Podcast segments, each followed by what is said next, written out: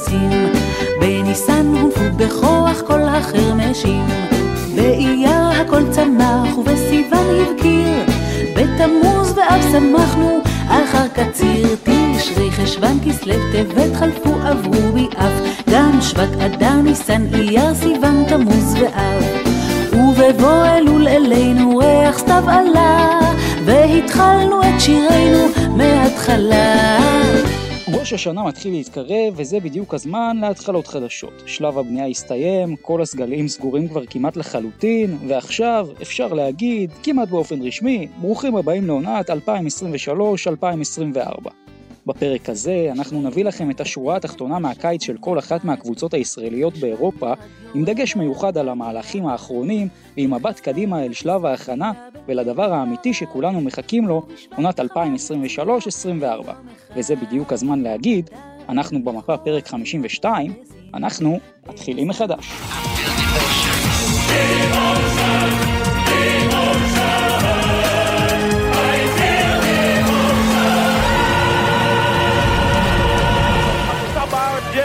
אנחנו במפה ואנחנו נשארים במפה, לא רק בספורט, לא הכל.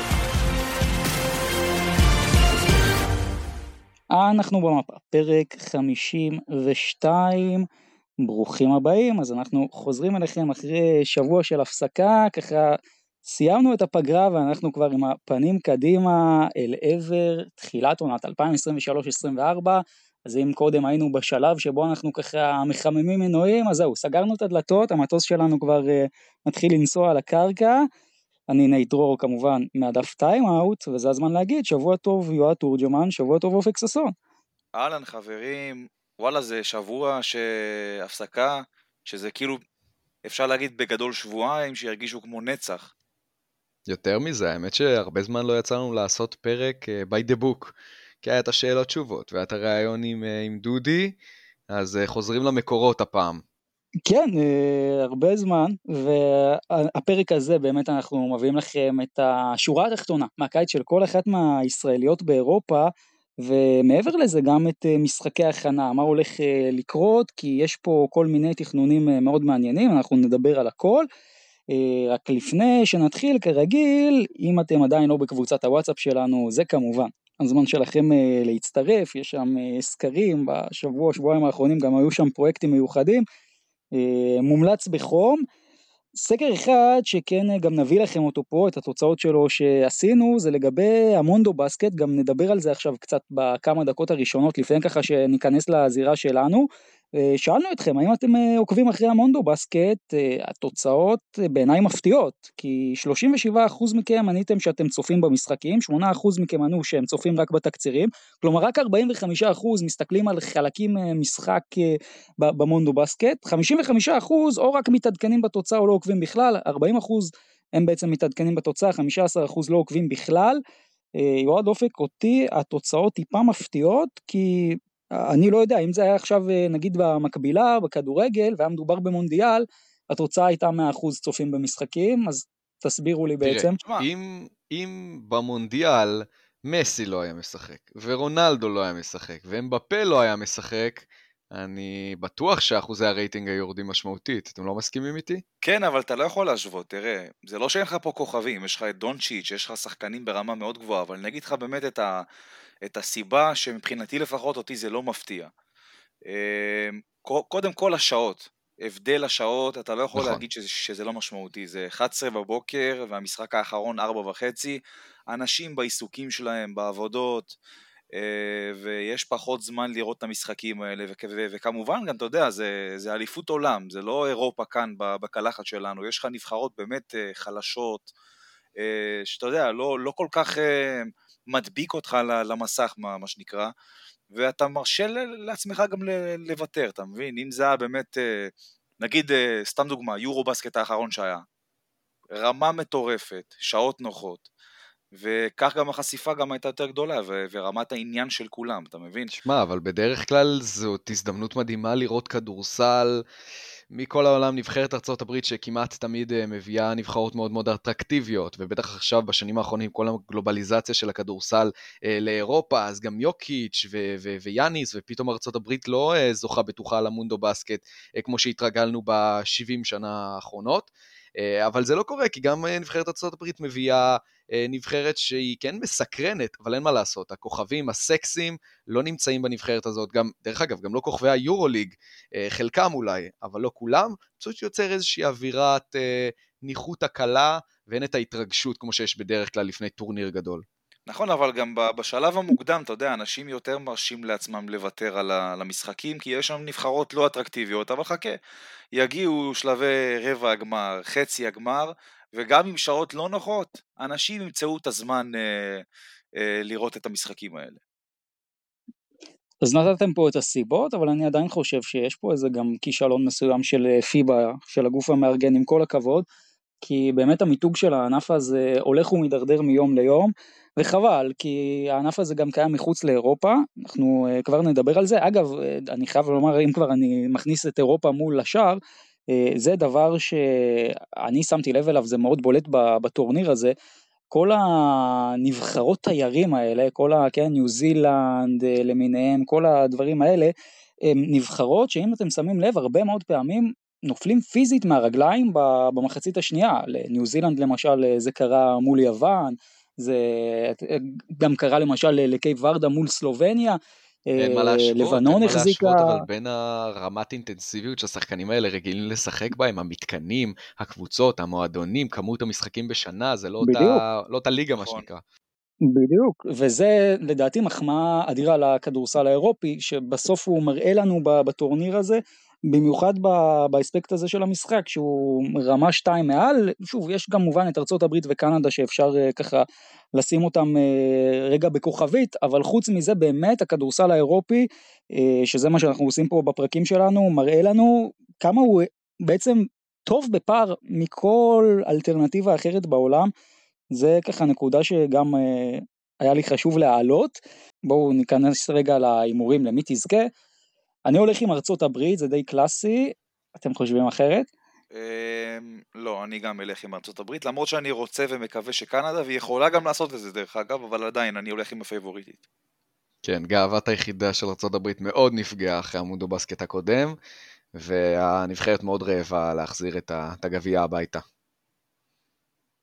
כן, למרות שאם אני מתחבר למה אני מקווה, אז כל נבחרת רק לא ארצות הברית, אבל בסדר.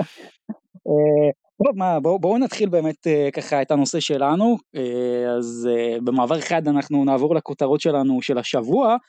הכותרת שלי היא לגבי זאגרס ומוסר ההשכל, כי כולנו התוודענו בטורניר הזה במונדו בסקט uh, לארתורס ז'אגרס, uh, הלטבי, בן 23 בסך הכל, אבל אה, תמיד יש את השאלה ברגע ששחקן עושה את מה שהוא עושה במשחקים הראשונים בטורניר הזה, איפה, איפה היו הסקאוטרים, איך יכול להיות ששחקן כזה משחק בקבוצה באמצע הליגה הליטאית, אה, אבל אני רוצה לומר שבעיניי המקרה של ג'אגרס הוא לא, הוא לא מקרה ייחודי, כלומר כמו שאמרתי לפני כמה דקות, הכדורסל האירופי הוא כל כך בעליונות על השאר, שלדעתי מסתובבים המון המון ג'אגרסים, בטח בגילאים כאלה של 20 עד 25, בכל מיני קבוצות ביניים באירופה, אנחנו נראה הרבה כאלה העונה גם ביורו קאפ, אה, גם ביורופ קאפ, גם בליגת האלופות. לא ביורו ליג אבל כן במקומות שקבוצות משחקות באירופה ומבחינתי מוסר ההשכל הוא קודם כל לא לזלזל, בטח אתם, אנחנו נראה הרבה השנה שחקנים כמו ז'אגרס בפרופיל הזה שמגיעות מול הישראליות באירופה, מול קבוצות אחרות, לא לזלזל, והדבר השני, המוסר ההשכל השני, הוא ששחקנים כאלה צריכים הזדמנות, אה, וקחו כל שחקן כזה ותשימו אותו, כמו שז'אגרס קיבל פתאום לידו שחקנים טובים, ליד שחקנים טובים, מאוד מאוד יכול להיות שהרבה מאוד מקרים דומים לז'אגרס שהתפספסו באירופה, אתם תראו אותם פורחים, אה, וזה לכל הסקאוטרים שהרבה פעמים הולכים ללאס וגאס וג'י ליג וכל הדברים האלה, זה, זה נחמד בשביל הקזינו, אבל אני בדעה ששחקנים לאירופה צריך להביא מתוך אירופה, וזה מוסר ההשכל של ג'אגרס, אז זו הכותרת שלי. יועד, מה הכותרת שלך? טוב, אז הכותרת שלי היא הבנייה העקומה והנמרצת מדי של הכוכב האדום. אנחנו רואים את הקולות האחרונים אה, של אלכסיי שווד שבדרך לכוכב, הוא גם שלח איזה רמז באינסטגרם, בינתיים זה רק דיווחים, שום דבר עדיין לא רשמי, אבל במידה וזה קורה, וגם במידה וזה לא קורה, כן? אני חושב שמשהו שם לא, לא, לא מסתדר לי, לא מסתדר לי, זה נראה שכל הקיץ שלהם באמת הם החתימו שחקנים רק בשביל להגיד החתמנו כאילו, שמות, בוא נחתים את זה, בוא נחתים את זה, בלי באמת לחשבן לשום דבר, התאמה, חדר הלבשה, אה, מי, מי שומר, מי, מי זה, אני, אני רואה שם באמת בנייה עקומה אחת, עקומה מאוד, ואני אני אישית לא רואה איך זה עובד. לא ויש רואה... יותר סמלי מלהחתים את אלכסי שווד, שבעיניי הוא וידוא הריגה לקבוצה שרוצה להיות תחרותית. בהחלט. אה... עכשיו, אתה, אני מסתכל עליו, אתה יודע, אני לא רואה שום סיכוי שהוא חולק את המגרש ואת הכדור עם אה, מילוש תאודוסיץ'. ושבז נפייר. גם התקפית וגם הגנתית, זה יש פה בעיה, והכוכב האדום נראה לי טועה פה, טועה פה, וזאת הכותרת שלי. מסכים איתך מאוד. Uh, אני רוצה לדבר על uh, כותרת שיצאה מאתר וואן, uh, האמת ממש ב- בימים האחרונים, uh, שמנהלת הליגה תדון בשבוע הבא או בשבוע הקרוב, uh, לגבי האפשרות לעבור למשחקי הטוב מחמישה, גם בסדרות חצי הגמר והגמר, אז אני פונה לאנשי המנהלת ומקבלי ההחלטות. אם אתם שומעים אותי, תנו לנו את הטוב מחמישה משחקים, תנו לנו את הטוב הזה. הליגה הישראלית נמצאת במגמת עלייה מדהימה, באמת, בכל מה שקשור לתחרותיות שבה, וכשמסתכלים גם על התוכניות העתידיות של הפועל תל אביב והפועל ירושלים ועל המתקנים שעוד יקומו פה לכל מיני קבוצות אה, אמצע טבלה, זה רק יגדיל אה, את כל הערך של הכדורסל הישראלי, ולכן, סדרה של הטוב מחמישה בשלבים המאחרים, זו הדרך הנכונה להבטיח סיומת, קודם כל ספורטיבית, אבל גם אטרקטיבית, וכמו שהסדרה אה, הנוכחית שהייתה אה, בין מכבי להפועל תל אביב אה, בגמר האחרון, שהיא סדרה שנדבר עליה רבות, לא בהכרח בקונוטציות חיוביות, אבל אני בטוח שאם יהיה מעבר לסדרות של הטוב מחמישה משחקים, כבר בעתיד הקרוב מאוד אנחנו נצבור פה המון המון סדרות שאנחנו נדבר עליהן שנים ויהפכו להיסטוריות. יפה, אז אה, אלו היו הכותרות שלנו. מפה אנחנו נעבור להפועל ירושלים, שאת החדשות ממנה כבר בערך חודש לא דיברנו עליהם, וקרו הרבה מאוד דברים בגזרה של הפועל ירושלים. אני רוצה להתחיל איתכם מהדבר אה, הכי ותיק בגזרה הזאת, וזה בעצם, אה, אם אתם זוכרים, בפרק של השאלות תשובות, ממש טעינו מי, מי יהיה הזר האכזר, וביום שפרסמנו באמת את הפרק אז זה הגיע. אפשר עכשיו לשאול האם זה באמת הזר האכזר או לא. אה, מבחינת לפחות ההגדרה, אבל מוריס אנדור, זה, זה השחקן שהפועל ירושלים אה, מצרפת, ואני רוצה לומר לכם שלדעתי זו מקרב השחקנים החדשים שהפועל ירושלים צירפה הקיץ, זו ההחתמה הכי טובה שלה, ואני רוצה להסביר. מוריס אנדור, קודם כל, הוא מביא המון המון יכולות ברמה מאוד גבוהה, בכל צידי המגרש, זה שחקן עם משחק מעולה, פנים לסל, אתלט על, יש לו חוש נהדר לכדור, מי שראה אותו בתקופות קודמות שלו באירופה, התחושה היא שהכדור לפעמים נדבק לשחקן הזה ליד, ודבר שהוא מאוד קריטי לשחקן פנים, הוא שחקן שהוא מאוד מאוד חזק פיזית, וזה גם אה, מאפשר לו הרבה פעמים שליטה בריבאונד, בהגנה, אי אפשר לקחת אותו בקלות אה, במהלכי אחד על אחד, הוא לא ייתן לשחקן שלו לעבור אותו, הוא שחקן גם מאוד חכם, יש לו חוכמת משחק באמת אה, מרשימה. ואני זוכר את התקופות שלו בקזאן, גם ב-2018-2019, לדעתי אז הוא היה שחקן אפילו ברמת יורולי גבוהה. אה, אם הפועל ירושלים תקבל 60-70 אחוז מהיכולת הזאת, לדעתי היא שיחקה אותה, ואני מאוד אוהב את ההחתמה הזאת. יש כן כמה דברים ש... צריך להתייחס אליהם, למשל העניין שעכשיו להפועל ירושלים פתאום אין שחקן בעמדה 4 אורגינל שבאמת uh, יכול לקלוע מבחוץ, שזה דבר שמדאיג הרבה מאוד מאוהדי הפועל ירושלים, אבל לדעתי הפשלה פה לא הייתה בהחתמה של אנדור, היא הייתה בהחתמה של uh, קריס ג'ונסון. אם אתם זוכרים הפועל ירושלים דיברה בתחילת הקיץ, כלומר השמועות היו הפועל ירושלים דווקא הכחישה נגיד את העניין עם לוק סיקמה או בן למרס או דברים כאלה, אבל אה, אה, אם הפועל ירושלים הייתה מביאה שחקן בטייפקאסט הזה, אז באמת אה, ללא ספק גם הקבוצה הייתה נראית עכשיו הרבה יותר טוב. אבל ברגע once הפועל ירושלים החתימה את ג'ונסון, היא לא יכולה לוותר על עוד שחקן פנים שעכשיו יוסט לסטייל של עוד סימסנדר ונה כזה, ושלהנקינס לא יהיה מחליף, אז uh, בסופו של דבר עם כל הכבוד לגבי, אני חושב שאנדור הוא, הוא נצרך גם בגלל היכולת שלו לשחק בחמש, יש גם את העניין שהשחקן אולי פחות uh, שיחק בחודשים האחרונים, אבל הוא הצטיין בליגה היפנית, היה שם uh, טוב מאוד, לא, לא הייתה פה פציעה או משהו, הפועל ירושלים יש עכשיו חודש וחצי עד המשחק הראשון באירופה, זה מספיק זמן להתגבש. אני מאוד אהבתי את ההחתמה הזאת, מה דעתכם?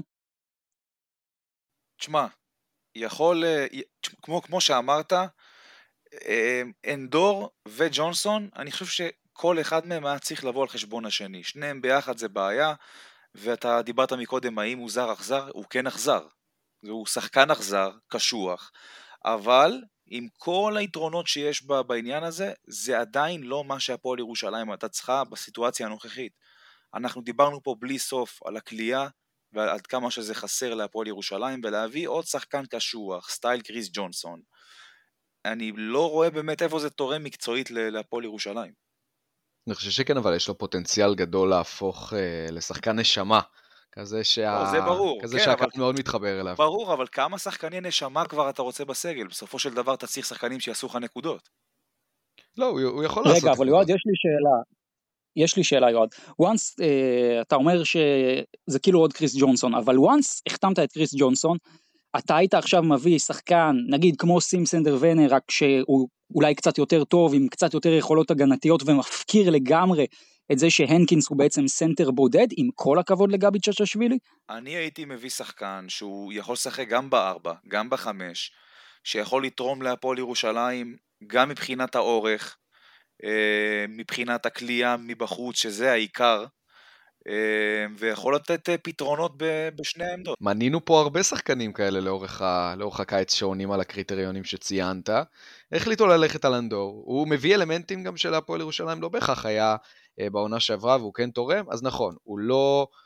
שחקן עם קליעה שאתה מאוד מאוד יכול לסמוך עליה לאורך, לאורך טווח ארוך, אבל כן יש לו את ה mid-range, שזה כן אה, קצת יכול לרווח יותר להפועל ירושלים את המשחק. אני סומך עליו שייתן את הדנקים, ייתן את החסימות שיקפיצו את הארנה. הוא כן שחקן שהוא, קודם כל הוא חמוד לאללה ברמה האישית, אבל הוא כן מהאלה שגם משתטחים על הרצפה. אז אוקיי, זה, לא, זה אולי לא עזר שגם מבחינה אה, מקצועית וגם מבחינה כלכלית אולי הקהל ציפה לו, אבל לגמרי מדובר בשחקן משלים אה, טוב, קבוצתי. אה, יכול להיות, יכול להיות טוב, את זה אנחנו, אני חושב, נהיה יותר חכמים אה, בהמשך, גם אה, אין כמו חוכמה בדיעבד בסוף. מה שהפועל ירושלים עושה שבוע אחרי ההחתמה של אנדור, היא בעצם עושה את מסיבת העיתונאים האחרונה שלה לבינתיים, וקורים שם שני דברים מאוד מעניינים. קודם כל הפועל ירושלים מכריזה על גל מקל, שהוא בעצם הולך להיות יועץ לענייני כדורסל, בעלים שותף, נציג הבעלים. 200 שמות פחות או יותר יש אה, למה שגל מקל הולך להיות, ויש את אלון קרמר שהולך אה, להיות אה, מנכ"ל הקבוצה. קודם כל אני אתחיל ממקל. גל מקל מבחינתי, ומי שמכיר אותי יודע, אני מחזיק ממנו כאחד ממוחות הכדורסל הגדולים שהיו פה. מבחינתי הרבה מאוד שנים כשחקן, הוא היה הרכז הישראלי הכי טוב שיש לנו. ואני מאוד אהבתי את ההחתמה הזאת, מעבר לזה שזה גל מקל ואני מעריך אותו כאיש כדורסל, לאור ההתנהלות אפילו המאוד אה, ראשונה שלו בצירוף הזה, כי קודם כל שני דברים, מקל בא ולראשונה גם נותן לנו פרספקטיבה למה הפועל ירושלים רוצה להיות, והיה חסר את הבן אדם הזה שיבוא ויעשה את הסדר.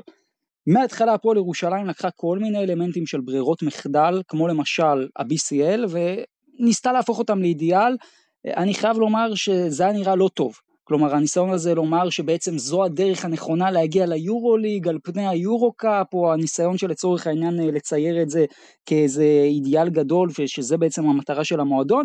בא מקל ואומר לנו שני דברים קודם כל חבר'ה אחד transition season אנחנו בתקופת מעבר זו גישה שלא אמרו לנו אותה עד היום מהמועדון ואני מאוד שמח שיש את הבן אדם שאומר לנו את זה ניסו לרקוד על כל החתונות זה לפחות הייתה התחושה שלי לפני חודש בא מייקל ועושה קצת סדר, גם לגבי העניין של היורוליג, היה מאוד חשוב לי אישית לשמוע מישהו מתוך המועדון, אומר את הדברים שמייקל אמר, שלא הכל תלוי בהפועל ירושלים, שהמועדון, אין פה פתאום גם את העננה הזאת של אולי יש יהירות, אולי אה, יש קצת איזה ניסיון אה, ככה לחשוב שאם הכל עבד בעונה הקודמת זה גם יעבוד עכשיו בכל החזיתות, אז לא, מייקל הציג גישה מאוד טובה לדעתי בהתחלה של רגליים על הקרקע, ולגבי אלון קרמר, אני חייב לומר שאני, אחרי שהוא דיבר, גם מאוד התחברתי למהלך הזה. אה, מעבר לזה כמובן שזה מהלך שגם ברור שחובה שהוא יקרה של הקבוצה יהיה מנכ"ל אבל מעבר לזה הבן אדם דיבר ויכול להיות שאני שם לב לזה כי אני פשוט מהתחום אבל הוא דיבר marketing ברמה מאוד גבוהה עכשיו, מבחינת uh, המהלכים האחרונים שעשתה הפועל ירושלים, אני חושב שהמועדון נמצא במקום הרבה הרבה יותר טוב. חד משמעית, חד משמעית. אני מאוד מאוד uh, מבסוט על הצעדים שאנחנו רואים מהפועל ירושלים.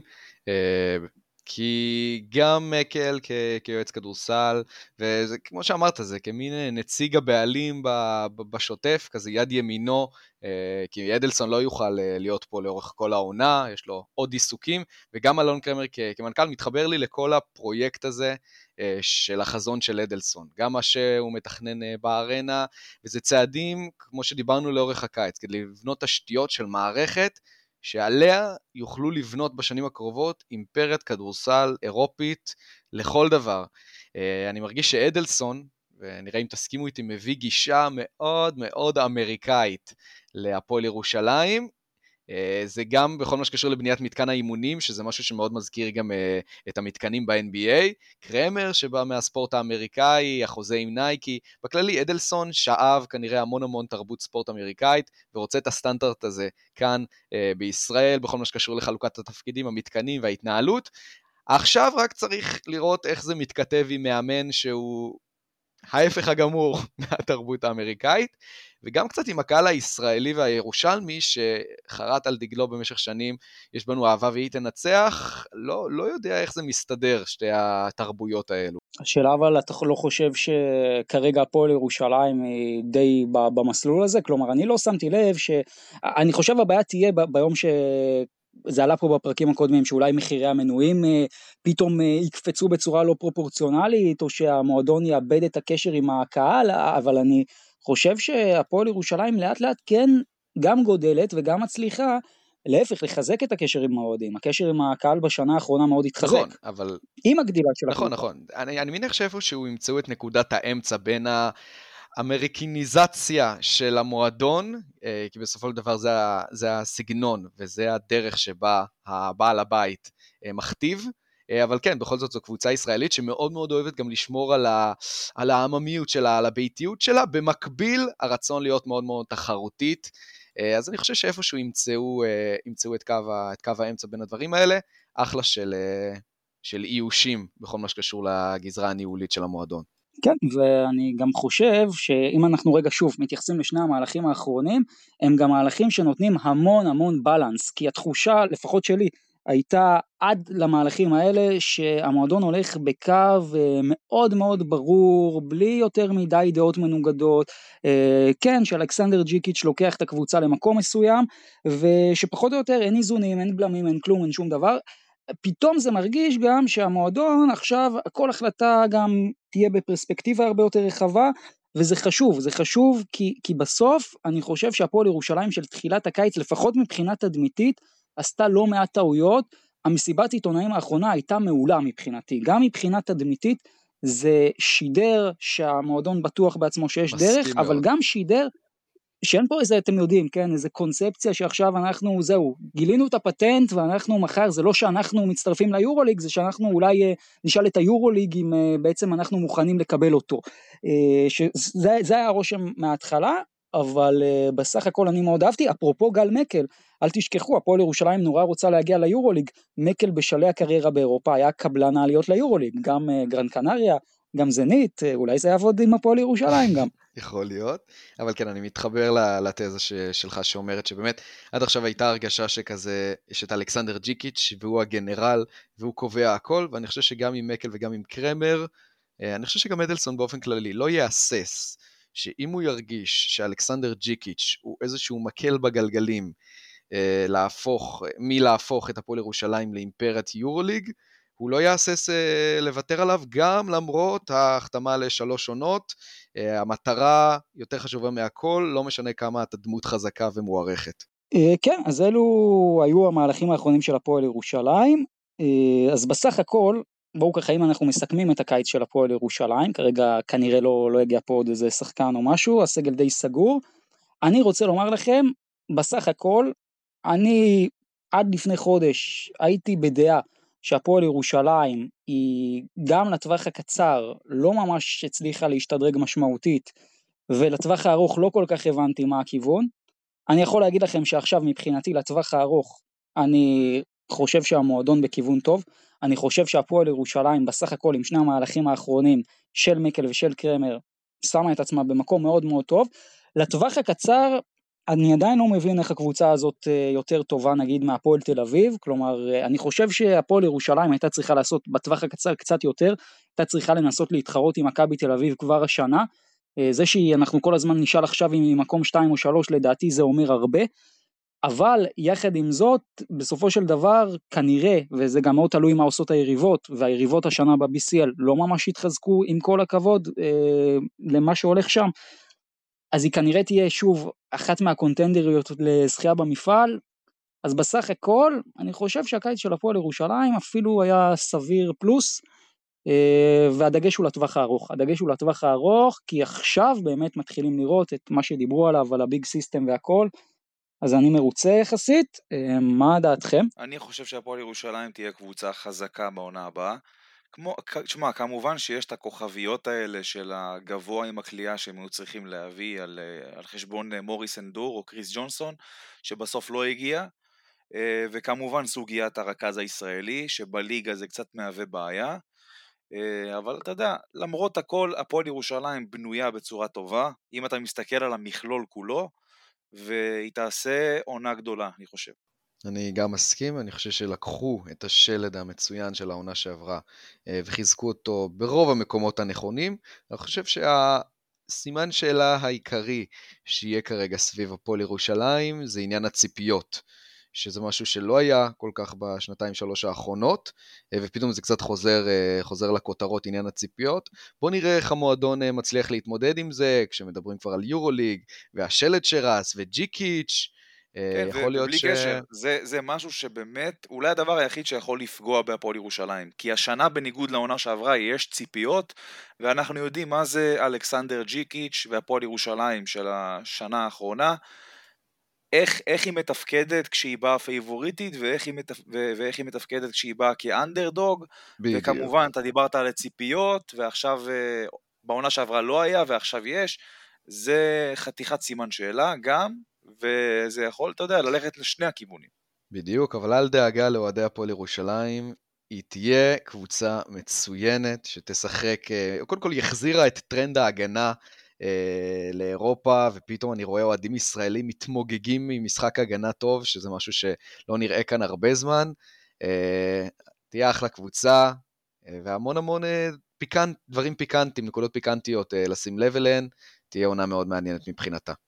אז בואו ככה נתקדם קדימה, כי הפועל ירושלים כבר בשיא ההכנות שלה לעונה, כרגע היא במחנה אימון אה, בסרביה. אה, מתחילה שוב אה, בהילוך מאוד נמוך, משחקים מול קבוצות שהן בכלל לא בליגות בחירות, גם קבוצה מהליגה הטורקית השנייה, אבל הפועל ירושלים, אם ככה אנחנו מסתכלים כבר לעבר ההמשך, אז היא בעצם הולכת אה, כבר אה, בסוף השבוע הקרוב אה, לטורניר לציון בעצם 50 שנה לאיגוקיה, הולכת לשחק גם מול טורק טלקום, גם מול פרטיזן בלגרד. לדעתכם, ככה ממש במשפט, מבחינת ההכנה של הפועל ירושלים, גם בהמשך יהיה לה את, בעצם את ססרי או את פרומיתיאס או הפועל תל אביב, הבחירת משחקים היא נכונה? כלומר זה מה שצריך? אני חושב שכן, אתה יודע, אתה...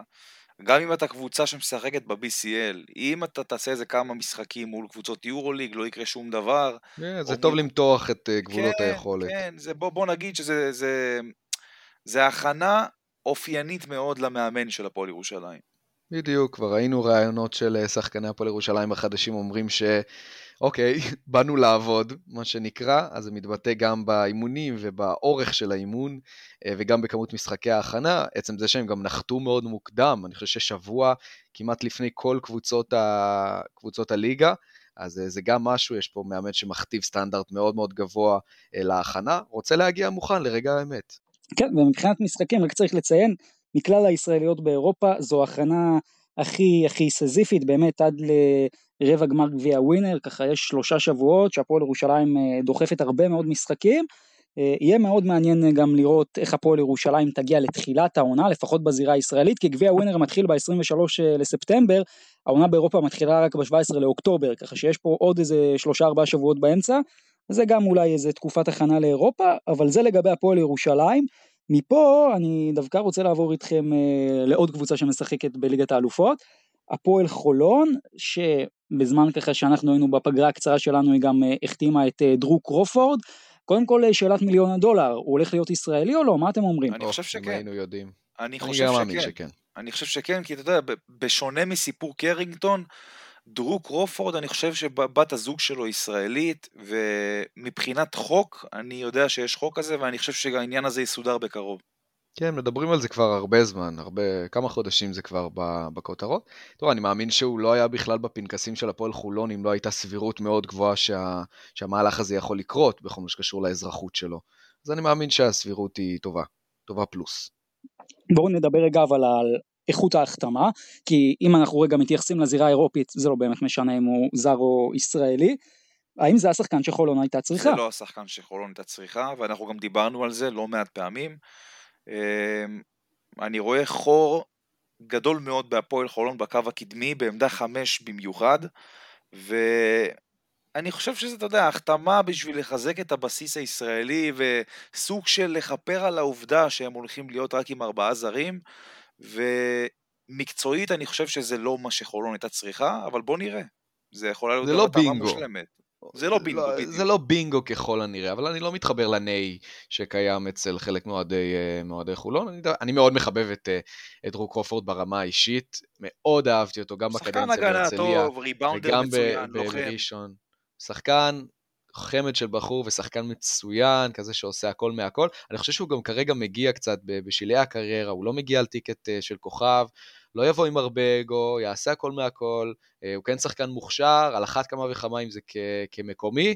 החתמה טובה של הפועל חולון באופן כללי, זה עדיין לא סותר את העובדה שהם מאוד מאוד דלילים אה, בקו הקדמי, אז הבעיות ראש, הבע... הכאב ראש של הפועל חולון לא נפתר על ידי החתמת דרוק קרופורד, אבל זה תוספת נחמדה. אם אתם צריכים לסכם את הקיץ של חולון, אז הוא היה קיץ טוב או שהוא היה קיץ מאכזב? יחסית לריבילד, אני חושב שזה קיץ טוב. קיץ מבולבל קצת. אה, אני מניח שאנחנו גם לא מכירים כל כך את אה, תמיד שרף. אה, אנחנו נצטרך לראות תוך כדי את, את סגנון המשחק שלו ומה הוא מדמיין שהוא רוצה להוציא מהקבוצה הזאת. אז הרבה סימני שאלה, יש מהלכים שאני יותר אוהב, יש מהלכים שאני פחות אוהב. העול עליו וחובת ההוכחה היא עליו, ואני מניח שככל שתתקדם העונה, הפועל חולון תקבל איזושהי זהות מסוימת של, של קבוצה, לטוב ולרע, ואז אה, נדע יותר. תראו, אני חושב שחולון היא, כמו שכבר דיברתי באחד הפרקים הקודמים, היא קבוצה מאוד מאוד לא קונבנציונלית. אני חושב שדווקא בסיטואציה שנוצרה גם בישראל וגם עכשיו באירופה, בטח עם תקציב כמו שהפועל חולון מציגה, אני לא יודע מה הגובה שלו בדיוק, אבל אנחנו יודעים שזה לא מה שהיה נגיד אה, בשנים אחרות.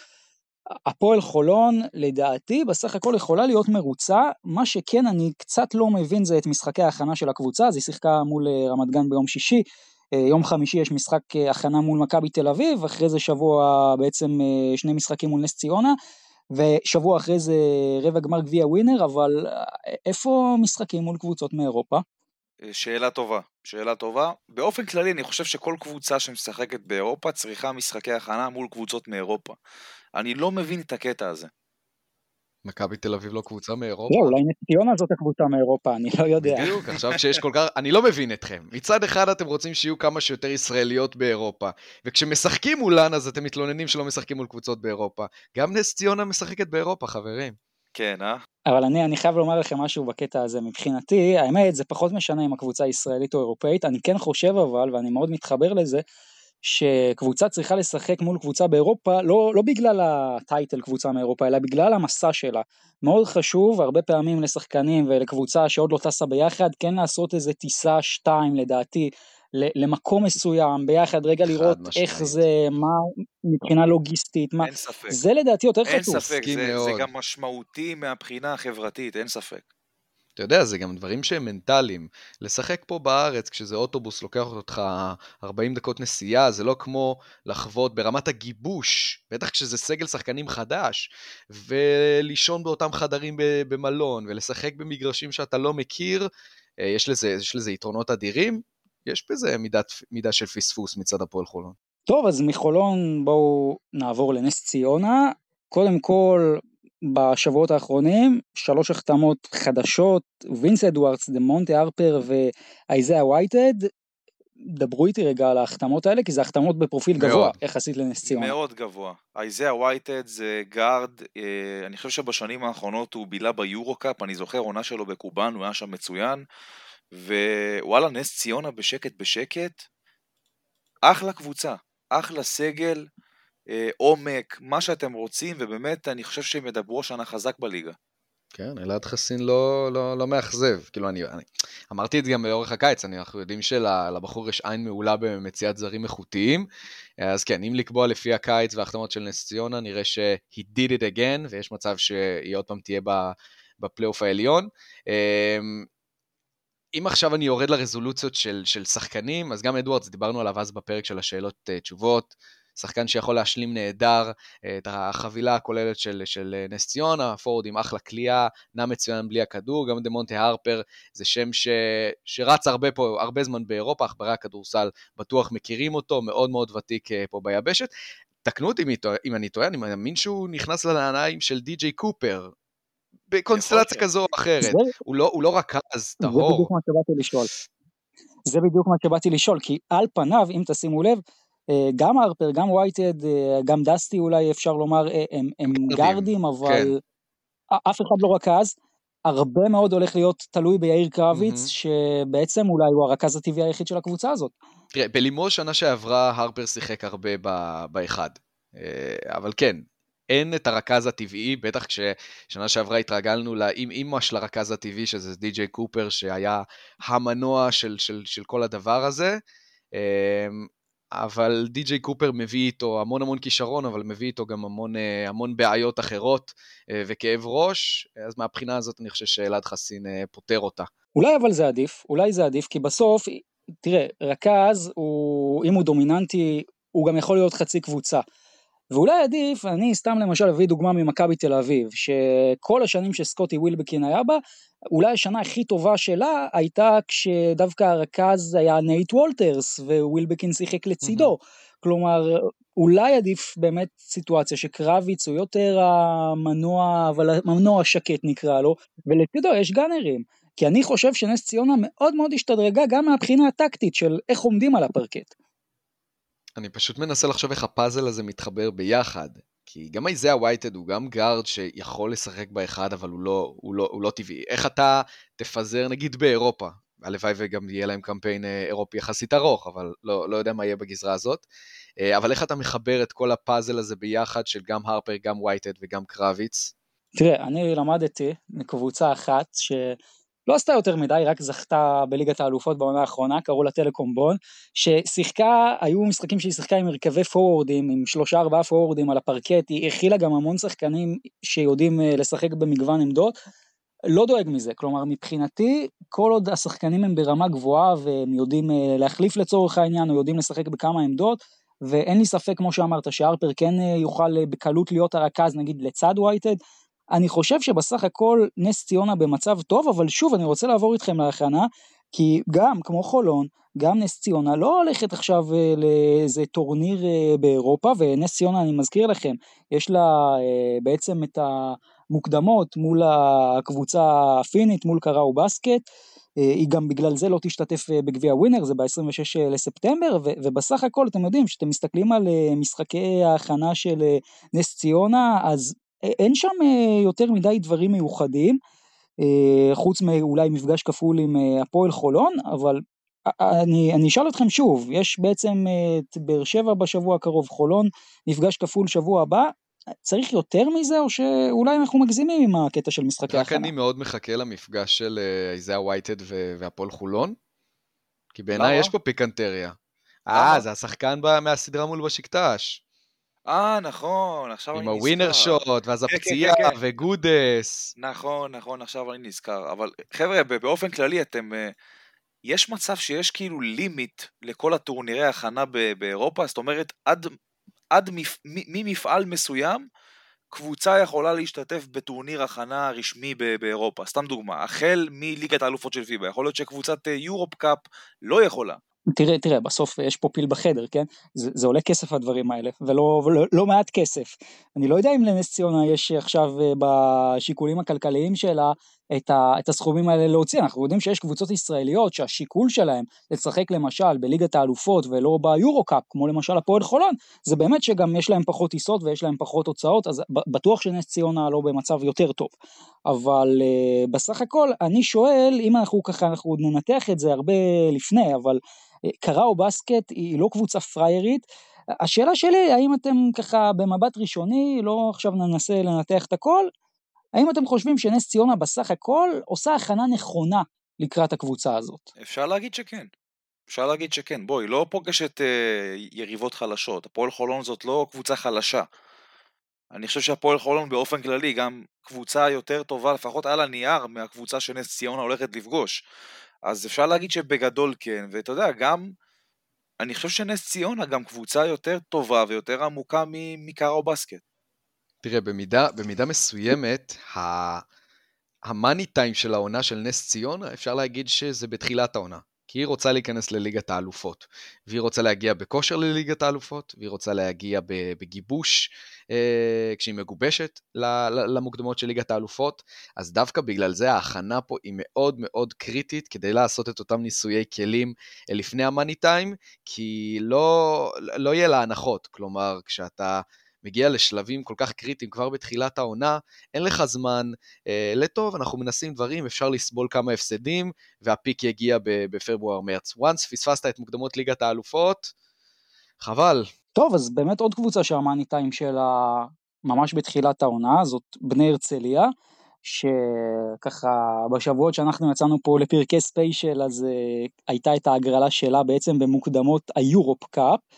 אה, ששם אה, לדעתי הרצליה קיבלה הגרלה מאוד נוחה באופן יחסי, רק נסביר את הפורמט, זה בעצם טורניר של אה, שלוש קבוצות, אתה משחק מול כל אחת פעם אחת, ובסוף הטורניר מי שעומדת ראשונה בטבלת הבית המשולש, אז היא זו שבעצם עולה לשלב הבא, אז אה, הרצליה מקבלת את אה, קורמנד ההונגרית, ואני מקווה שאני אצליח לומר את זה נכון, את אה, ארנופסיס פמגוסטה הקפריסאית, אתם רוצים לנסה כמו דגן גידל דגן בגן, שכל אחד יגיד שלוש פעמים ארנופסיס פמגוסטה. כן, שבירת שיניים. כן, אז בקיצור, קורמנד והקבוצה הקפריסאית, אם נס ציונה תצליח לעלות, אז היא בסופו של דבר, אם נס ציונה, אם הרצליה תצליח לעלות, אז היא תהיה בבית עם בלקן באותו עם אה, בלקן, ספורטינג ליסבולד ואלבה פיאבר ההונגרית, גם אה, קבוצות של לשבור את השיניים, אבל בסך הכל זה נראה שהדרך של הרצליה סלולה לא אה, ליורופ קאפ, אלא בכלל אולי אפילו לשלב הבא, ועדיין, צריך לציין, הרצליה בטורניר הראשוני שלה, הרצליה תשחק משחק ב-4 באוקטובר וב-5 באוקטובר, שזה יום אחרי יום, זה שם אותה במצב קצת פחות נוח, ועדיין אה, מעניין אותי מה, מה אתם אומרים בכלל על ההגרלה הזאת, ביחס למה שגם היה יכול לקרות. אני חושב שבהרצליה יותר חוששים מהעומס יותר מאשר ההגרלה.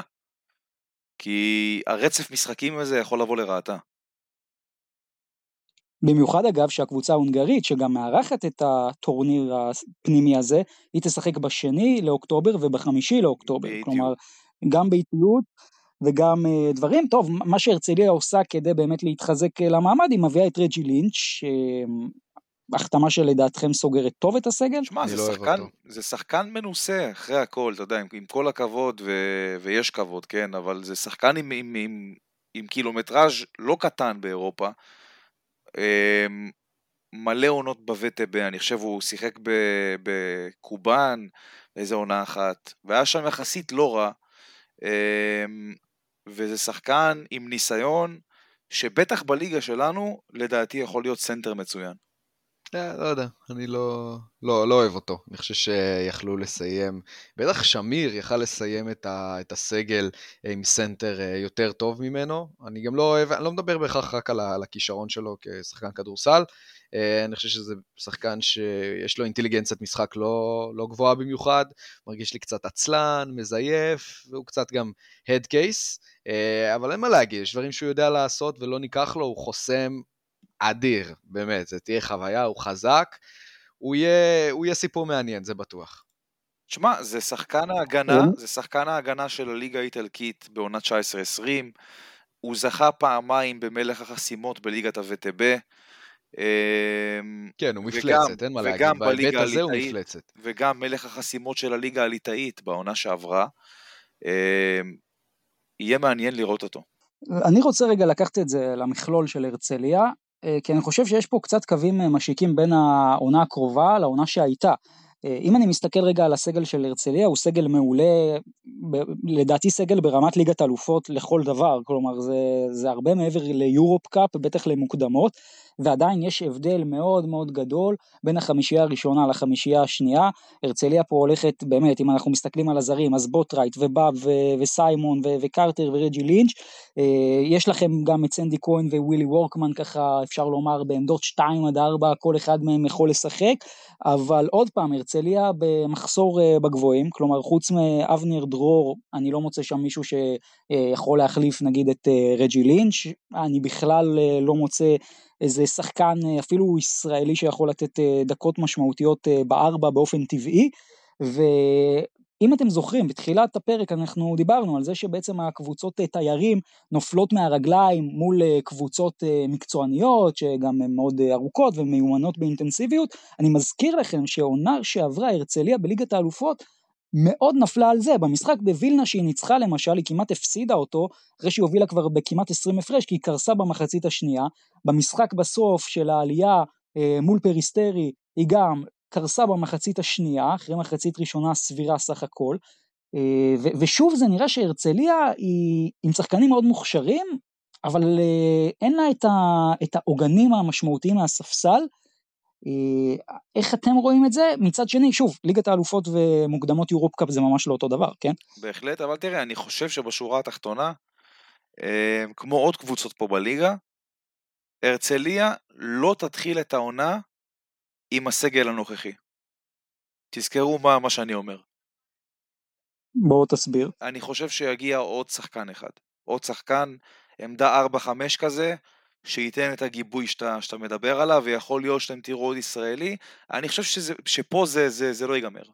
אוקיי, מעניין. אגב, לגבי הרצליה, אה, בעוד קבוצות מסוימות מתחילות את העונה שלהם עוד אה, חודש, אז הרצליה בסך הכל אה, מתחילה ממש אוטוטו את העונה שלה, היא כבר ב-14 לתשיעי. הולכת אה, בעצם אה, למשחק בגביע ווינר, משחק הכנה מול נס ציונה ביום שני, משחק הכנה מול הפועל אילת ביום חמישי, יום חמישי בעוד שבוע וחצי כבר, כמו שאמרנו, שמינית גמר גביע ווינר מול רמת גן, אז זה הסיפור שלה. אה, בואו נעבור לקבוצה בעצם נוספת, גליל עליון, שהיא מקומה בעצם ביורופ קאפ מובטח. לפני שאנחנו בעצם נתחיל לדבר על מה הסיטואציה שם, אני חייב לשאול אתכם בנושא של גליל עליון, מה קורה שם? כי מכל הישראליות באירופה היא כרגע נראית הכי חלשה ובפער. זה מה שאני רציתי גם לשאול אותך. מה, מה בדיוק הם עשו שם הקיץ? התאבדות. קפיצה מהחלון. לא יודע איך לקרוא לזה. כרגע הם עם שני זרים, אם אני לא טועה. נכון? כן. גארד ובוטבול. ישראלים, אתה יודע, הם... נמרוד לוי עזב, הישראלי כביכול הכי בכיר שלהם. איתי מושקוביץ עזב. מה, מה קורה? מה הלו"ז? לא יודע, לא יודע, מרגיש שהם אה, קצת ישנים, וכרגע היא... יהיה לה מקום אה, מאוד מאוד מכובד בתחתית, אה, בתחתית טבלת הליגה הישראלית, כרגע, לפי איך שזה נראה כרגע. לא יודע מה עוד, מה עוד יש בקנה. לא, בדיוק, בגלל זה אני אומר, לא יודע עוד מה יש בקנה, ושאפשר לעשות איזה משהו שקצת יטרוף את הקלפים ב, בספטמבר, אבל טוב, אולי יפתיעו אותנו. אוקיי, okay, בואו נעבור רגע לאירופה, אז בעצם גליל עליון מוגרלת ביורופ קאפ לבית G, אה, מול ליידן ההולנדית, גרבלין הצרפתית, שגם יש לה היסטוריה מול הפועל ירושלים, והמוקדמות היא תפגוש או את אה, פרנאו מאסטוניה, או את רפצ'ה הקוסוברית, או את אה, טינדסטולה איסלנדית. סך הכל בית שעל הנייר אמור להיות קל, השאלה קל למי, כי כמו שעכשיו דיברתם, בהרכב הזה אני כבר לא יודע מה לומר על גליל עליון, אה, אולי שווה להתמקד בנתון הפיקנטי שיכול להיות שגליל עליון אה, תטוס לאיסלנד, מה אתם אומרים? אני מאמין שגם הקבוצות ש... וואו, הלוואי והייתי יכול לחזור על השמות שאמרת, אבל uh, אני לא אצליח. Uh, אני חושב שגם הן חושבות שהבית קל כשהן מסתכלות על, uh, על גליל עליון. לגמרי, אגב, מה, מה מצחיק בעניין הזה של גליל עליון? אני מזכיר לכם, הכל התחיל בחטא, כן? זה התחיל בחטא של לא לשחק בעצם בליגת האלופות.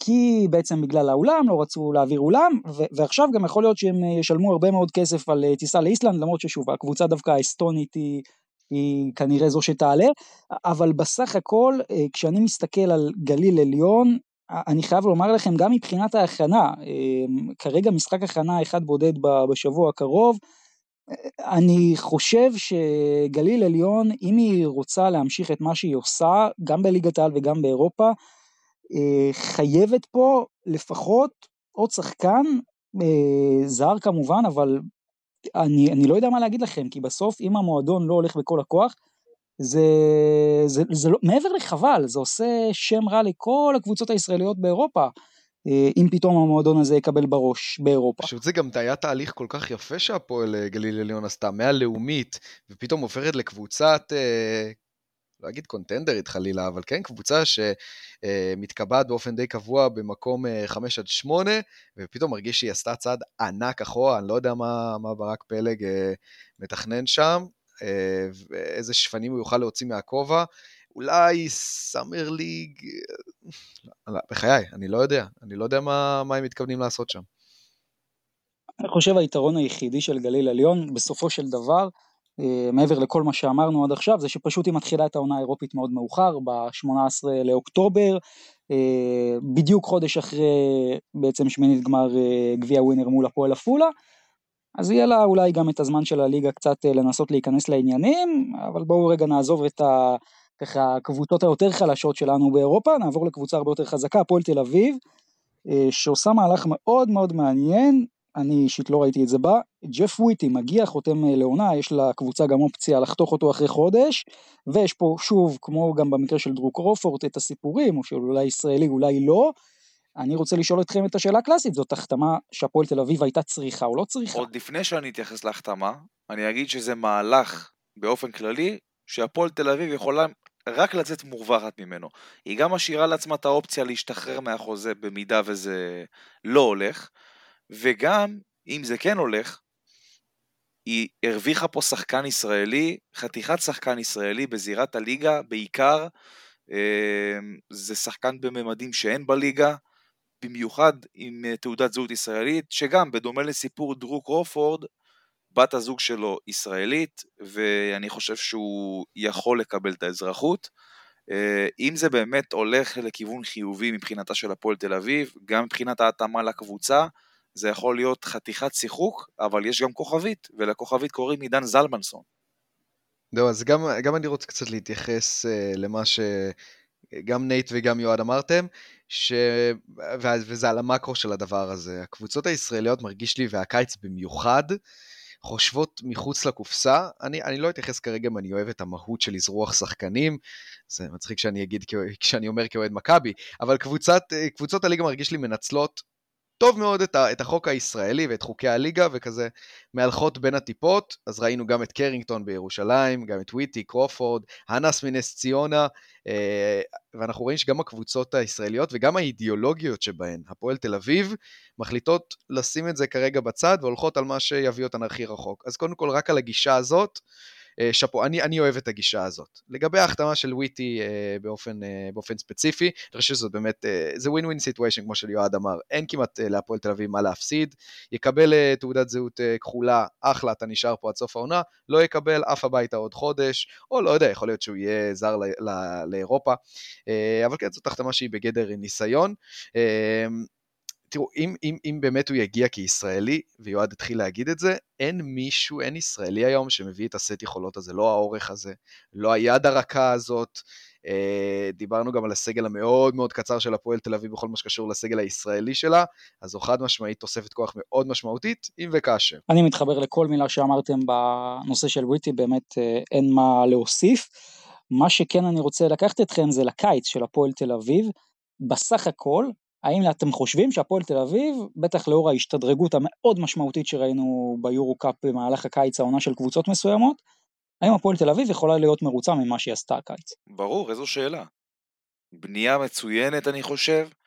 אה, רגע, לפני שאתה ממשיך, אני רק, אני אגיד לך מה השאלה של אוהדי הפועל תל אביב, האם הקבוצה הזאת יותר טובה מהקבוצה של העונה כן. שעברה? כן, חד משמעית כן. בנייה הרבה יותר מאוזנת, הרבה יותר מגוונת. הרבה יותר חכמה, והפועל תל אביב השתדרגה מהעונה שעברה. ככה אני חושב. צריך עוד uh, לראות. צריך עוד לראות כשאתה מאבד שחקנים כמו, כמו ג'ורדן מקריי וצ'יננו. בסדר, זה... ברור שהם שינו פה פאזה, כן, אבל אני חושב שמבחינת ההתאמה המקצועית, סתם לצורך הדוגמה, כבר דיברנו על זה לא מעט פעמים, אבל שחקן כמו אנגולה על חשבון מקריי, זה רק משדרג את הפועל תל אביב, גם חברתית, גם מקצועית. אני, אני גם הסכמתי איתך בזמנו כשאנגולה חתם, אבל זה עדיין בגדר סימן שאלה, אנחנו צריכים לראות אה, אה, איך אנגולה משתלב בכל הדבר הזה. קצת מוקדם להגיד, כן אני מסכים איתך יועד שהם הלכו על משהו בריא יותר ומאוזן יותר, אה, אז זה כבר משהו שצריך לייחס ל, ל, לטובת הפועל, הפועל תל אביב, גם עם קייל אלכסנדר במקום, במקום צ'יננו. באופן כללי אני חושב שהפועל תל אביב הולכת על משהו קצת צנוע יותר אה, העונה, לא בהכרח בקליבר של השחקנים, כי קייל אלכסנדר הוא fucking שחקן יורוליג, אה, ויש שיגידו שגם בריין ארגולה הוא borderline שחקן יורוליג, אז לא בהכרח בדבר הזה, אבל מהבחינה הזאת שאין פה זריקה למים של המון המון אלמנטים ואלמנטים טובים ונקווה שמשהו יתחבר, אלא אני מרגיש שכן יש פה אה, בבנייה משהו מחושב. שאנחנו נראה את הפירות שלו ככל שתתקדם העונה. אני חושב שבעונה האחרונה, פועל תל אביב טיפה גם הסתכלה אולי על הפועל ירושלים, וכן, אני לא חושב שהיא חשבה שהיא קבוצה פחות טובה, אני גם חושב שהיא הייתה קבוצה יותר טובה, אבל אני כן חושב שהיא רצתה קצת מהאלמנט שהיה הרבה מאוד בהפועל ירושלים, שזה שהשלם גדול מסך על הקו. והרבה מאוד יהיה תלוי פה בכמה הקבוצה תצליח להתגבש, וכשאני נגיד הולך איתכם רגע קדימה ומסתכל על משחקי ההכנה, אז הפועל תל אביב, כמו הפועל ירושלים, עושה הרבה מאוד כאלה, היא הולכת לשחק ביום שני הקרוב מול אה, רמת גן, ויום שישי מול הפועל אילת, ושבוע אחרי זה טורניר אה, בפולין, משחקים מול ורוצלב וצ'צ'ין, ואז שבוע אחרי זה אה, משחק מול פרומיתיאס, ואז אולי מול הפועל ירושלים או ססרי, יש פה הרבה מאוד משחקי הכנה, זה חלק מהאלמנט הזה, אתם חושבים שהסיזיפיות הזאת תהיה טובה להפועל תל אביב, או שזה אולי דווקא משהו שהפועל תל אביב צריכה להתמקד בדברים אחרים ולא ללכת לכל כך הרבה משחקי הכנה? היא צריכה ללכת להרבה משחקי הכנה, ותשמע, הלוז הכנה של הפועל תל אביב, ככה צריך להיראות לוז הכנה של קבוצת יורו-קאפ ששואפת להגיע גבוה ביורו-קאפ. על זה אין ספק. אני חושב שגם ההכנה של העונה שעברה נתנה לנו טעימה ממה הפועל תל אביב יכולה להיות ועשתה לה שירות טוב, ואני מאמין שהפעם אה, יהיו תוצאות דומות. אוקיי, אז זה מה שקורה בהפועל תל אביב. בצד השני של הכביש, את האמת, לא קורה הרבה. תגידו לי, מה, מה קורה עם מכבי? כי, אגב, גם ביורוליג אה, השבועיים האחרונים היו יחסית שקטים. אבל אני אסביר לך. איפה אני... אתם רואים את מכבי כרגע? קודם כל לגבי היורוליג, השבועות האחרונים היו שקטים, כי רוב הקבוצות כבר עם סגלים סגורים, למעט כמה קבוצות שאפשר לציין אותן בפינצטה, כמו פנרבכט שאיבדה עכשיו את ראול נטו, אה, וכמו פרטיזן שעדיין אה, מחפשת רכז, ואתה יודע, השוק באירופה כבר דליל ולא קיים. תגיד, ניקה לטס, מה, מה מצבו? תחת חוזה בפנרבכצ'ה. כרגע שחקן פנרבכצ'ה לכל דבר ועניין. אז על אחת כמה וכמה עכשיו כשראול נטו אה, נפצע. כן, הוא יישאר, הוא יישאר, אבל פנר גם מחפשת מחליף לראול נטו בנוסף. ואתה יודע, הקבוצות האלה כבר מחכים לשוק ה-NBA, שלקראת אוקטובר הולך להשתחרר, אה, הולכים להשתחרר כמה שחקנים אה, אחרי הניפויים האחרונים אה, לפני תחילת העונה שם. וביורוליג זה, זה פחות או יותר הסיבה שלא קורה כלום בשבועות האחרונים ויש אה, שקט בגזרה הזאת, אבל אה, עוד קצת יותר מחודש אנחנו מתחילים, חברים. אז בואו רגע אבל נעשה זום אאוט. בסוף, מכבי תל אביב, מה שהיא עשתה במהלכים האחרונים, הביאה הרבה מאוד ביקורת של האוהדים שלה. עכשיו, אחרי שהעננים התפזרו, ואנחנו גם רואים את הסגלים המלאים ב-95% בשאר היורוליג, הקיץ הזה של מכבי תל אביב, הוא מושלם, הוא טוב, הוא סביר, הוא בינוני, הוא חלש, הוא גרוע, מה אני הוא? לא, אני לא אלך איתך על הקטע של... אה, אני, אני, אני, לא אגיד, אני לא אגיד חלש, הוא מזעזע, אני אגיד בינוני, כי ראו מההתחלה ועד הסוף שדברים לא הולכים כמו שרצו במועדון. אה, אם זה התפשרויות על שחקנים, הרבה באמת אופציות אה, שניות, שלישיות לכל עמדה. אנחנו זוכרים ששמו חוזה לפוניטקה והוא בחר בפרטיזן והלכו על אה, קליבלנד. דברים לא הלכו כמו שמכבי רוצה, אז אני אגיד בינוני, אבל יש פה עם מה לעבוד, יש פה עם מה לעבוד, יש בסיס טוב מאוד שנש, שנשמר מהעונה שעברה, ולמכבי יש מה למכור, ואני גם אוסיף ואומר שלדעתי גם מכבי תל אביב, אני לא אגיד לך לא תפתח את העונה עם הסגל הזה, כי יכול להיות שהיא כן תפתח, אבל אנחנו נראה מהר מאוד שחקן נוסף שיגיע. ככה אני חושב. כשאתה עושה כזאת המשכיות, לרוב, בטח משלד אה, טוב שהצליח בעונה שעברה, אתה בא לקיץ קצת עם רשימת מכולת. נכון. אוקיי, היה לי אחלה, אחלה עונה, עונה שעברה, מה היה לי חסר? אז אנחנו יודעים, ציינו כבר פה מיליון פעמים מה, מה מכבי תל אביב אה, חיפשה, ומרגיש לי שאנחנו מוצאים את עצמנו בספטמבר, כשיש עדיין סעיפים באותה רשימת מכולת, של, אתם מכירים VX כזה? כן. של... אה, זה כן. קצת סימן, סימן שאלה, אין פה משהו שהוא מאוד מאוד מובהק. רגע, בואו אבל נתמקד בזה יותר, מה חסר? קודם כל, אני חושב, אני חושב שרצו מאוד את אותו ארבע וחצי עם כליאה, אה, שכן גם, גם יתאים לסגנון המשחק של קטש, אז שם קוד זק לידי, אה, וגם אם זה שם גדול וסקסי, אז מה טוב, והוא לא כל כך הגיע. אה, הוא לא כל כך הגיע, מכבי ניסתה כזה קצת לתמרן תוך כדי, לא, ברור, רומן סורקין ישחק בחמש, רומן סורקין ישחק בארבע, אני חושב תוך כדי תנועה ניסו לקבל שם החלטות, ובסוף הפור נפל על, אה, על ריברו. אבל אם תשאל את קטש ביוני, האם הוא חשב שריברו ישחק במכבי תל אביב, אני לא חושב שהתשובה לא תהיה חיובית. תראה, אני אתייחס לזה באופן כללי. אני לא אגיד לך בדיוק, אני, אני לא אצביע על עמדה, איזה, איזה, איזה עמדה מכבי צריכה שחקן, אבל אני אגיד לך באופן, באופן כללי ובגדול, מכבי תל אביב צריכה שוטר. זה משהו שכרגע אין לה. אתה יודע, הדארן איליארד הזה, אני, אני מדבר על הסגנון הזה.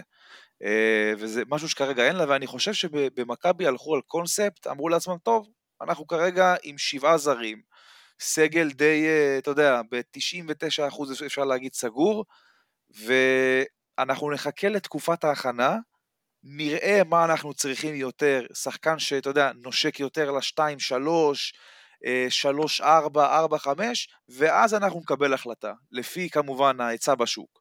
פשוט, אה, פשוט מרגיש שמלבד תמיר בלאט, אין עוד החתמה שהיא כזה בול בפוני. כזה בדיוק. חיפשנו, כזה רצינו, הכל זה, זה טוב, גם אנטוניוס קליבלנד לצורך העניין, ששחקן אה. מצוין, והוא מביא אלמנטים שלדוגמה לא היו כל כך למכבי תל אביב בעונה שעברה, שזה באמת איזשהו גארד מאוד מאוד הגנתי בקו האחורי, היה את אוסטין הולינס, אבל לא היה כל כך רלוונטי, ובאמת חיפשו מישהו ש... אה, מה שדארן הילרד לא יכל לתת, שזה מישהו שיהיה יציב גם בהגנה, אבל פתאום יש לך את הבעיה של הכלייה, כן, ואותו דבר פה... גם על ריברו. כן. נותן אלמנטים מיוחדים שלא היו למכבי, אבל אתה מחסיר בריווח ובכלייה. בקיצור, מרגיש שזה איזשהו מישמע ששום, שהפאזל הוא קצת, נראים שפאזל זה החתיכה הלא נכונה וטיפה דופקים אותה כדי שזה ייכנס. זה לא בול, זה לא בול, היו פה פשרות לאורך הדרך. אה, בואו נראה. שוב, אבל בשורה התחתונה אני חושב, כמו שאמרתי, יקבלו החלטות במשחקי ההכנה, יראו מה צריך לשפר, איפה צריך להתחזק, ומשם יפעלו. ועדיין בסך הכל, האם אתם מסכימים איתי שהקבוצה הנוכחית הרבה יותר טובה מהקבוצה שהייתה לפני שלושה חודשים? אה, כן. קשה לי להגיד הרבה יותר טובה, אנחנו עוד צריכים לראות. אה, יותר, אבל... יותר, יותר מגוונת זה בטוח לדעתי. וגם, תראו, יש גם וגם דברים שקורים בעונה. יש גם דברים שקורים בעונה. העונה הקודמת עברה הרבה מאוד טלטלות, וזה אוסטין הוליס, וזה ג'יילן אה, אדמס, וזה אלכס פויטרס, ופתאום הכל השתנה, אז קצת קשה לי להשוות את אה, מכבי של יוני למכבי הנוכחית. אה, כן, הגיעו שחקנים שאמורים לתת לה תשובות על דברים שלא כל כך היו לה בעונה שעברה, אבל עדיין מרגיש שזה לא מושלם. אני כולי תקווה ש, ש, שהדברים האלה יתחברו. וכן נראה קבוצה אטרקטיבית טובה, ושלא פתאום המגרעות שלה אה, מאוד מאוד יובלטו. אתה יודע, אני אבל מאוד מתחבר למה שאמרת עכשיו, כי אנחנו כל הזמן מדברים על הקהל של מכבי תל אביב, למה הוא מאוכזב, למה זה. יכול להיות שההשוואה הנכונה היא לא לנקודה של לפני שלושה חודשים, אלא לסיטואציה שהיינו בה בדיוק לפני שנה, כשדריאן איליארד כל אחד מאיתנו היה בטוח שזה הולך להיות אולי מגה סטאר של אה, מכבי, בנוסף לבולדווין ולורנזו, ושגם אוסטין הולינס כולנו החזקנו ממנו, אה, אז יכול להיות שבאמת יחסית לפוזיציה של עונה שעברה, התחושה היא ש... שמכבי לא במקום טוב יותר. תראה, אתה... עכשיו אתה כבר יודע מי יהיו הכוכבים בקבוצה, אין כאן שאלה ואין כאן שום... אה, זה. זה יהיה וייד בולדווין ולורנזו בראון. אז אני חושב שאתה יודע, השיטה והבסיס וכל המכלול די צפוי כבר, כי יש המשכיות בקבוצה, אתה רק לא יודע מה תקבל משאר השחקנים החדשים שהגיעו. נגיד אה, שחקן כמו, סתם דוגמה, תמיר בלאט, אתה כן יודע מה תקבל, אבל אתה לא יודע איך זה באמת ישתלב עם מה שיש כרגע, עם הבסיס הקיים, אה, ואיך באמת הוא יתפקד כ... אחרי הכל הוא הולך להיות ה backup point guard של מכבי תל אביב, כשלורנזו בראון יורד לנוח. וגם, אתה יודע, שחקנים כמו חסיאל ריברו וג'יימס ווב, למרות שג'יימס ווב אני חושב שעדיין אני כן סגור על ההתאמה שלו לכדורסל של קטש, ריברו, אתה כן יודע מה תקבל, אבל אתה יודע, מבחינת ההתאמה, זה יכול לצאת לך פתאום דארן איליארד 2. זה משהו שאני לא פוסל. טוב, בואו נסתכל, בואו נסתכל טיפה קדימה. אז מכבי ביום חמישי הקרוב תהיה במשחק הכנה מול הפועל חולון. אה, שבוע לאחר מכן, בעצם 15 אה, לספטמבר פנרבח שיום שישי, אחרי זה ביום ראשון אה, פנתנאיקוס, ככה ממש לפני ראש השנה. אחרי זה יש אמור להיות, לפי מה שאנחנו יודעים כרגע, עוד טורניר בקפריסין. לי זה עדיין מרגיש טיפה דליל, אתם חושבים שההכנה של מכבי מבחינת הלוז, מבחינת מה שהמועדון מתכנן היא טובה? לדעתי כן. תראה, תמיד אפשר יותר, אבל בסך הכל זה הכנה מאוד מאוד קלאסית של, של מכבי תל אביב. מכבי תל אביב גם צריכה להודות הקיץ ללורנזו בראון ולנבחרת קובה, או לא יודע, הרבה תודות, על זה שהיא עושה את כל ההכנה עם סגל מלא, שזה נכון. משהו שלא היה לה אה, הרבה עונות. אז היא כן יכולה להרשות לעצמה ליהנות מה, מה, מהדברים האלה. מבחינת כמות המשחקים, די הכנה קלאסית של, של מכבי תל אביב, אז פעם זה טורניר ינקופולוס, ופעם גביע גומלסקי, אז הפעם כן, המציאו שמות השנה, חדשים. השנה מכבי תל אביב לא תשתתף בטורניר ינקופולוס, בגלל שזה יוצא ביום כיפור, אה, אבל שורה תחתונה, מכבי תל אביב עם סגל שרוב השחקנים כבר מכירים אחד את השני, יש כמה בודדים חדשים, והכנה כמו, הכנה יותר ממה שיש למכבי כרגע, אני לא חושב שהיא צריכה יותר מזה. כן, והמסורת אה, של מכבי אה, לטורנירי הכנה בראש השנה ממשיכה, אנחנו זוכרים את קזאן, אה, רק שנקבל מול פנרבך שאני מקווה את אותו, את אותו משחק. כן, כן, זכור לי המשחק הזה. אני זוכר גם שהייתה... עם השלושה של מייקל רול? לא, לא בדיוק זוכר, אבל אני, אני חושב ש... בשון תומאס, לא? לא, לא. קזאן. רגע, על... על... כן, יכול להיות אה, מייקל. אתם מדברים כן. על, מה, על מה בדיוק? אני קזאן 17-18, ממש... כן, זה אה, השלושה של מייקל רול ששלחה לארץ. אה, כן, משחק הטרושקין אני קורא לו. טרושקין! טוב, אז uh, מבחינתכם, ההכנה של מכבי תל אביב, אתם אומרים סבירה, תנו לי ככה לקראת סיום משהו אחד שמכבי מבחינתכם הכי קריטי שתתמקד בו בתקופה הזאת. האם זה גיבוש, האם זה עבודה על משהו ספציפי, במה בדיוק? אני, כי הקבוצה הזו די אני חושב ממשיכה. שמכבי תל אביב צריכה להכניס כמה שיותר לסיסטם את uh, ג'יימס ווב וחסיאל ריברו. זה כרגע העדיפות עליונה, כי אתה מסתכל על העונה שעברה, מכבי תל אביב, עיקר השדרוג שהיא הייתה צריכה לעשות זה בקו הקדמי, ואם היא תקבל את זה, זה יהיה משמעותי מאוד. אני מרגיש שקיץ והכנה יש בו דברים שאפשר לעשות שלפעמים אי אפשר לעשות לאורך עונה שלמה. אה, כי פתאום זה מתכונן למשחקים ולהטמיע דברים כבר אה, יותר קשה. אני חושב שמכבי תל אביב במודל הנוכחי יכולה אה, לקחת את לקחת את עצמה צעד אחד קדימה, אה, ואם זה אומר להכניס אה, תרגילים חדשים, ושהמשחק, בעיקר ההתקפי, יהיה קצת פחות חד-מימדי, אה, ולראות איך מנצלים את, ה, את היתרונות של השחקנים החדשים, אני כן מצפה שכבר בגביע ווינר, או במשחקי הליגה והיורוליג הראשונים, כבר נראה אלמנטים שלא ראינו בעונה שעברה, וכי עכשיו יש לנו את הלגיטימציה לעשות את זה, כי יש פה שחקנים שכבר מכירים יותר את השיטה, היה לנו תקופת הכנה עם סגל מלא, זה הזמן לראות גם דברים חדשים שיפתיעו קבוצות, כי לפעמים הכדורסל של קטש הוא קצת אה, צפוי. אז אני חושב שהדבר המרכזי שמכבי צריכה להתמקד בו בהכנה זה השילוב של תמיר בלאט. אני פה, אני חושב, מבין שלושתנו הכי סקפטי לגבי הדבר הזה, לא כי אני לא מעריך את תמיר, אלא פשוט כי אני חושב שבסוף הקומבינציות שתמיר יכול לשחק לידם הן לא בהכרח הכי טובות לו. ואם מכבי תל אביב תצליח להרוויח רכז פיור שיכול לתת דקות משמעותיות ביורוליג, זה יכול באמת אה, לשנות פה את כל התמונה, כי איכשהו המקרה של יפתח זיו אני מאמין לא יקרה לתמיר בלאט. אבל אם מכבי רוצה להיות קבוצה משמעותית ביורוליג, היא חייבת את אמיר בלאט, וגם אגב את ג'ון די ברטולומיאו, על מלא מלא. היא לא יכולה להרשות לעצמה עכשיו אה, סיטואציה כמו העונה הקודמת. זה יש לי לדעתי, רק שאלה אליכם לפני, האם אתם חושבים שבתקופת כן. ההכנה אנחנו נראה איזושהי הפתעה, ב... לא בהכרח בחמישייה, אבל כל מיני דברים שקטש הולך לנסות. אנחנו זוכרים שכבר בתקופת.